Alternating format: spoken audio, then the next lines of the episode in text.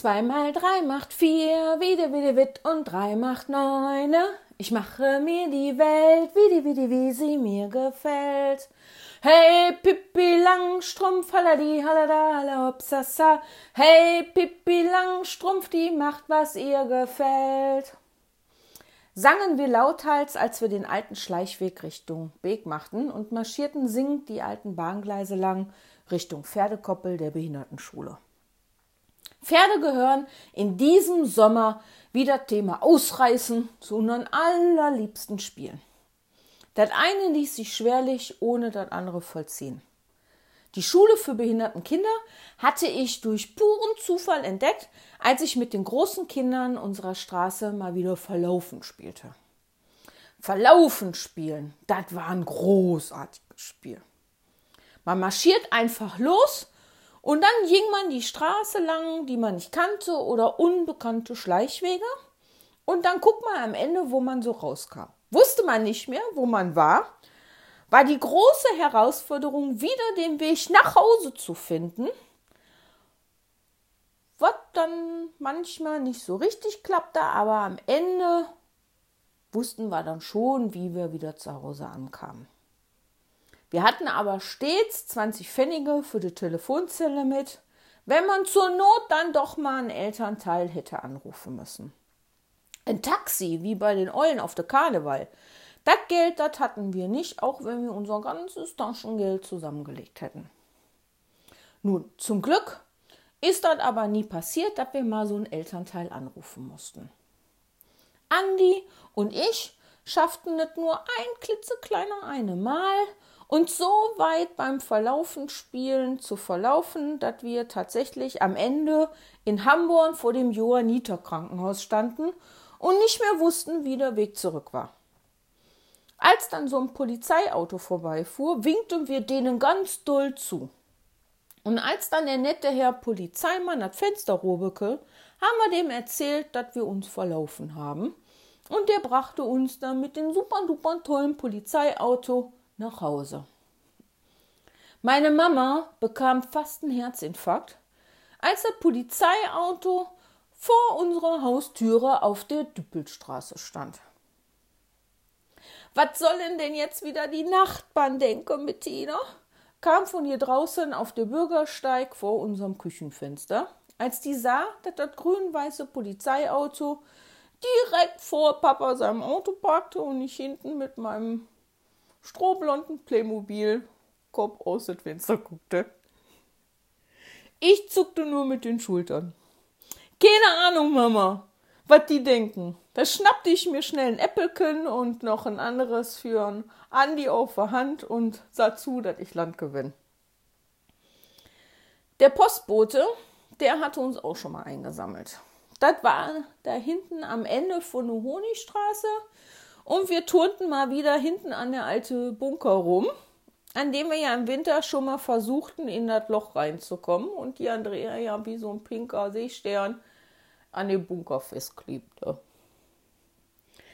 Als jetzt der große gelbe Kastenwagen anhielt, wo groß Deutsche Post drauf stand, da wussten wir schon, oh, oh, oh, oh, oh, das gibt jetzt wieder Ärger. Unseren Postboten, den mit den Paketen, den kannten wir Blagen alle richtig gut.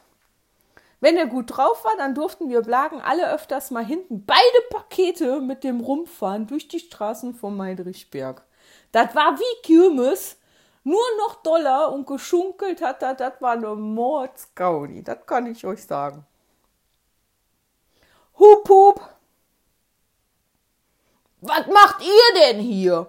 Kam aus dem Fenster des Postwagens. Nix, kam nur von unseren Lippen, während wir schon wieder in zwei Meter Höhe an dem bewucherten Bunker rumkraxelten. Ihr sollt da runterkommen, ihr habt da nix zu suchen, kam jetzt wieder aus dem Postwagen raus zu uns, die Bunkerwand hochschallend. Ja, die Ansage, die kam uns doch, wie gesagt, etwas bekannt vor, und da wollten wir jetzt kein weiteres Risiko eingehen, dass der nachher doch die Feuerwehr ruft. Aber nur, Wenn Sie uns nach Hause fahren, schrie die Andi von der Bunkerwand wieder runter. Da winkte schon der Postbote mit dem Arm aus dem runtergekurbelten Fenster, und das ließen wir uns nicht zweimal sagen. Und so hat der liebe Herr Postbotenmann uns bis zum Spichernplatz hinten mit den Pakete zurückgefahren. Nochmal mit der Ansage, dass wir auf dem Bunker nichts zu suchen haben und dass das gefährlich sei, haben wir auf dem Weg nochmal mitbekommen. Nun, durch einer eben dieser Verlaufsspiele entdeckte ich die Schule. Wobei hauptsächlich die Pferde dort das Interesse in uns geweckt hatten. Dort angekommen, mussten wir erstmal über die große Pferdekoppel laufen. War da ein Pferd auf der Wiese, dann fütterten wir das mit den mitgenommenen Zuckerwürfelchen, die wir extra davon von zu Hause uns in die Tasche gesteckt hatten und auf dem Weg dahin schon mal das ein und andere auch in unseren Mündern wanderte.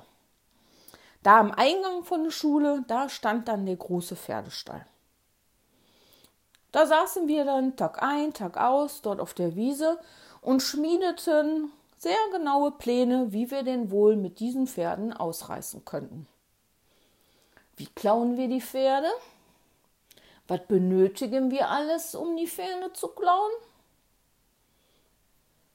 Wir brauchen auf jeden Fall Brot, Bettina. Brot ist immer wichtig. Kam von Andi, während sie ein Zuckerstück mümmelte, was eigentlich für die Pferde gedacht war, und vollendete damit unsere Liste. Und Fleischwurst, Andi. Das dürfen wir nicht vergessen, fügte ich unserer Liste hinzu. Wir rechneten zusammen, was wir so alles an gespartes Taschengeld hatten und was wir davon alles kaufen konnten. Nun war soweit, der Plan stand. Wir kauften von Andrea ihrem gesparten Geld mehrere Teebrote. Den Teebrot mochte Andi zusätzlich zu den Pommes ja besonders gerne in der Zeit. Und ich wiederum kaufte zwei ganze Kringel Fleischwurst bei dem Metzger, in dem Mama immer Anfang des Monats bevorzugt einkaufen ging. Wir versteckten das Brot hinter dem Sofa von der Knübels ihrem Zweitwohnzimmer, auch Telefonzimmer genannt, und die zwei Kringel Fleischwurst landeten unter der Wolldecke in meinem Kleiderschrank ganz hinten in der Ecke. Der Rucksack wurde gepackt mit Regenjacke, Taschenmesser, das Seil für die Pferde sowie Würfelzucker und der Orange Umhänge Trinkflasche mit viel Zitronenlimo drin. So verabredeten wir uns dann für den anderen Morgen. Ich hol dich um 8 Uhr ab, kam von Andi, als sie nochmal unsere Liste prüfte. Jo, schmeiß die Steinchen am Fenster und dann kommst du zu mir zum Balkon und ich komm raus und dann lief ich schon Richtung Barackenweg nach Hause, ohne noch irgendeine Antwort abzuwarten. So war der Plan. Was nun kommt, das kann ich wieder nur von Erzählungen von Andrea und meinem Papa wiedergeben, da ich zu dem Zeitpunkt noch seelenruhig in meinem kleinen kuscheligen Bettchen lag. Plong plong, plong plong, knallten die kleinen Steinchen gegen mein Fenster. Andrea wohl in den Glauben, dass ich hinter der runtergelassenen Rollo mich bereits fertig machte zum Ausreißen, schlich auf leise Füße über den Kiesweg an der Garagen vorbei und stand auf der kleinen Wiese vor unserem Balkon. Gekleidet in kurze Hose, gelbe Bluse, Rucksack auf den Rücken und orangeflammende Trinkflasche um den Hals, wartete die, dass das Rollo von der Balkontüre hochging und ich rauskam um mit ihr gemeinsam dann noch das viele Brot für die Pferde und für die Proviant zu holen. Ja, damit wollten wir uns dann mit den geklauten Pferde vom Acker machen. Da stand sie nun. Und nix tat sich hinter dem noch runtergelassenen Rollo von der Balkontüre.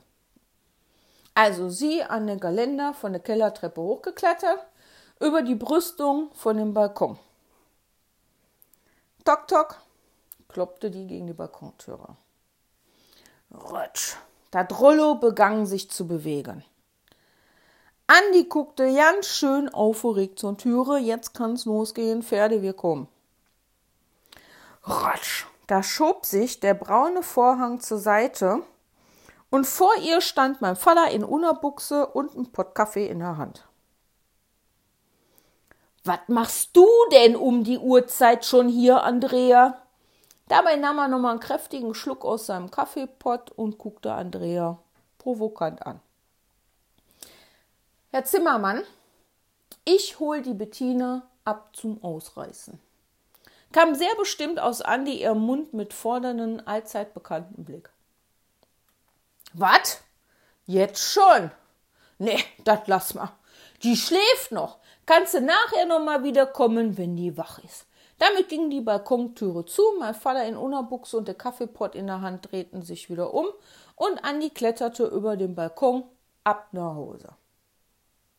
Als ich dann wach wurde und beim Frühstück saß, erzählte mein Vater mir, dass die Andrea mich mitten in der Nacht zum Ausreißen abholen wollte, aber ja reichen würde, wenn ich am Mittag abhauen würde. Oh je, ich hatte das Ausreißen verschlafen.